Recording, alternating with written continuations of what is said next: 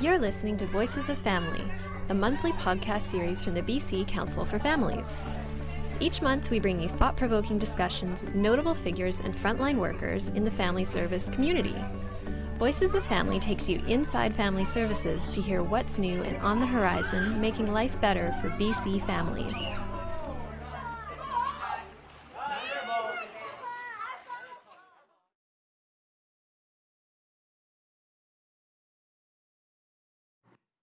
Welcome to Voices of Family, the monthly podcast series from the BC Council for Families. Every month, we present discussion with people who influence and work frontline in community services for the benefits of families in our province and in Canada. Welcome to the latest edition of Voices of Family. This is Jennifer Dales, Director, Planning and Projects, and right now I am at SFU Harbor Center talking with Sandy Shuler, of Family LifeWorks Incorporated, a Canadian expert on co parenting and supporting parents who are separating and divorcing. We asked Sandy to chat with us about her work with parents and families to talk about why she developed her program, Effective Co Parenting Putting Kids First, and to share some of her knowledge that can help people who are working with families. Sandy, thank you for talking with us. Can you tell us how you got into this field of work. Thank you, Jennifer, and thank you for inviting me to have this time with you.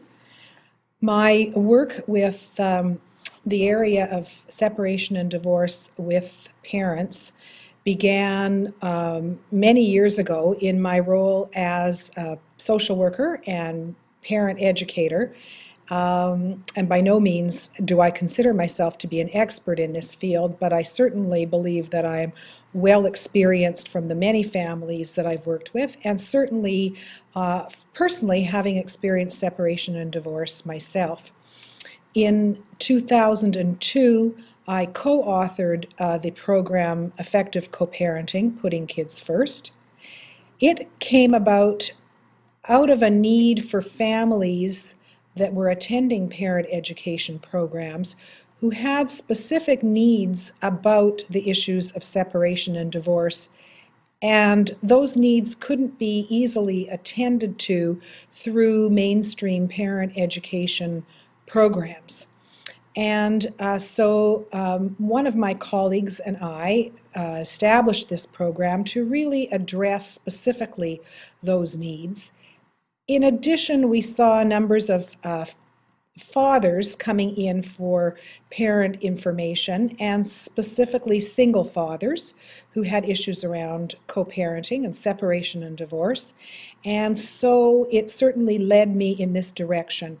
And since uh, the program began in 2002, that has been my preferred area of practice. So, over all of the years that you've been doing this work, have you settled on one uh, top piece of advice that you would give to parents who are in a co parenting relationship? Important advice for parents going through separation and divorce. Number one is to put the needs of the children far and away above your own needs, your own agendas, your own emotions as you go through the process which is very difficult for parents to do in some situations because at the heat of the um, separation and the divorce for them, it's not the best time for parents to be top of their game in terms of parenting. They are coping with their own emotions, the busyness of the time with many changes, and the business of uh, separating lives through separation and divorce. And so it's unfortunate that sometimes children's experience of separation and divorce uh, don't get the top priority that needs to be the case. So you talk a lot of, in your work about taking a business-like approach. Can you tell us a little bit about that? Certainly, uh, part of the dynamics in separation and divorce is um, a, a, familiar a dance and dynamic and couple routine with two people that have lived together for a very long time and have been involved uh, intimately with each other as uh, lovers and, and friends. And a new um, model, if you will, needs to be established because they are no longer delegated to that role. They are now in a new role of uh, parenting partners, co parents, as, as they're referred to. And essentially, they are in business together for the purpose of raising, we hope and we aspire to healthy, happy, well adjusted young people. And to do that, it's very important to depersonalize and de emotionalize their dynamics and learn new ways to communicate. A business model where they're focused on effective communication strategies, problem solving strategies, and uh, ways to uh, keep their eye on the prize, if you will, their goal of raising the children, helps them to really stay more centered and look at this in a much more uh, less personal way. So, over the past couple of years, you've also spent a lot of time training professionals to deliver the program. What would be a piece of advice that you would give to professionals who work with families about what they can do to support parents to develop that strong co-parenting relationship that we all want them to to to develop? Professionals are in a pivotal role working with families and supporting families. It's, uh, I consider to be a very privileged role to help and be a part of families in their life, and particularly at a time when they're vulnerable and going through a number of challenges. And so professionals can be uh, a multitude of roles to these families. For example, a wise parent, a clearinghouse of information and resources, uh, a, a, counselor or therapist, if you will, to help them manage the emotions that they're dealing with.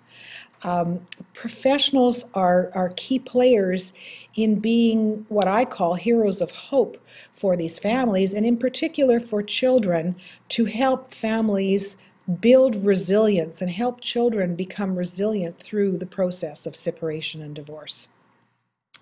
So, over the years, have you found any secrets to dealing with families who are involved in a very acrimonious separation or divorce? Uh, have you found strategies for how we can help those sorts of parents to develop that co parenting relationship? Conflict is a part of our lives, and conflict teaches us many things whether we're in an intact family or a separated or divorced household, or whether we're in business or whether we're in play, conflict is part of human nature. And I don't think that there's any magic answers and secrets how to manage conflict. Certainly, the important point through separation and divorce is that conflict, the way in which conflict is handled, by the parents impacts greatly children's outcomes through separation and divorce. There's many research studies on outcomes for children, and this is a place where many of the research studies converge and agree that prolonged and overt kinds of conflict and the way parents manage their conflict can have detrimental effects to children through separation and divorce. So it's not just the separation and divorce that's the issue, it's uh, the way and the manner in which the parents handle conflict. Now, conflict through separation and divorce uh, can be viewed on a continuum, with one end of the continuum being very light kinds of conflict where parents are quite um, cooperative and congenial and civil to one another. And I would say 20 to 25% of the population would be involved in those situations.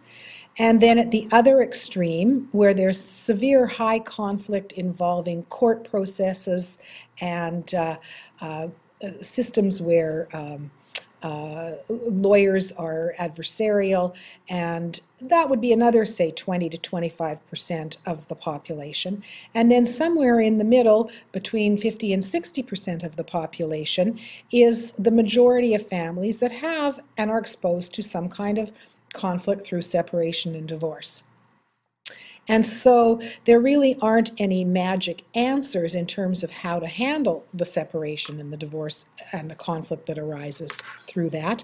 Certainly, we know that children need to be protected from the conflict to the best of parents' ability. Children need to be kept out of the adult issues and, and um, focused on their own life and their own growth and development and, and ages and stages of their lives. And um, professionals can be instrumental in helping parents understand the derailing aspects that conflict can have on their children's future health and well being.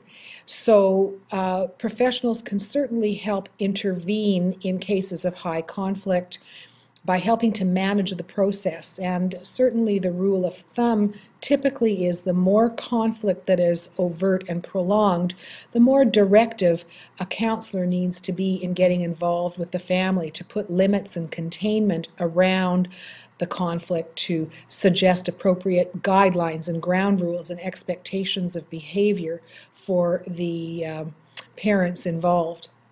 So, timely intervention is important, learning about the detrimental impact of conflict, and, and many parents can be worked with and reasoned with to help uh, compartmentalize their own relationship away from their co parenting relationship and what needs to happen and what's best for children. I suppose it all comes back to your original advice, which is to keep your focus on what's best for the children. So, always coming back to that message that we want to be doing what's best for our children and not make it so personal and keep it more on the business on the business side of a relationship. I certainly agree with that, and that's a pivotal place for professionals to uh, help guide in terms of um, reminding parents to focus on what will impact for children, reminding parents that children's experience of separation and divorce is very different from the adult's experience, and that children feel a certain amount of powerlessness and are experiencing sadness and losses through this whole process. And certainly, when parents can't contain their anger and their conflict, it only exacerbates worse outcomes for children. Have you noticed that there is a difference in how men and um, as opposed to women cope with co-parenting? For instance, have you noticed that there are different uh, stumbling blocks for men or women, or are men men and women better at certain aspects of the co-parenting, or have you not observed any difference? I've noticed in terms of the way men and women, women handle their co parenting that it's not so much gender related, but it's more related to their own personal style of communicating or problem solving or parenting in general. Every parent has differences in the way they parent, different parenting styles. And um, there can be it can be said that there are many women that do it in a certain way similar to men or many men that do it in a certain way similar to women. It's much more an individual style based on that own individual's influences their personality their upbringing their circumstances. And so um, uh, the only potential generality that maybe we can pull from all of this is the differences in styles in the way in which men and women communicate in general. And again, that's certainly um, a generality, but certainly that men like to communicate in a much more task focused, solution focused, linear kind of process of relating, whereas women tend to need more emotion and processing to the conversations. And I think some of that is documented by communication studies and the differences in genders. So that may be uh, a difference in, in, in the way that they uh, co parent. But I would have to say, I've seen many men that are wonderfully nurturing, supportive, and caring dads that really place uh, their children at a top priority in the co parenting relationship, no different than women. And I've seen uh, numerous women that are uh, per- perhaps uh, more indifferent and more focused on career and less child focused in their life. So I think it can uh, go both ways. It seems every family has their own story, and it's no different with co parenting, I see. Well, Sandy, I'd like to thank you for taking the time uh, to sit down and talk with us. You've been listening to Sandy Shuler of Family LifeWorks Incorporated, sharing her thoughts about co parenting. For more information, you can check the BC Council for Family website or you can check out familylifeworks.ca. Thank you so much, Sandy. Thank you as well. It was my pleasure to be here. That wraps it up for this episode of Voices of Family. Check the BC Council for Families website next month for another episode on the latest in family services at www.bccf.ca. To keep our series relevant and engaging to family service professionals, we're listening to your feedback from the listener survey located on the Learning Network webpage below the podcast player. Let us know your thoughts on this episode and tell us who you'd like to hear interviewed.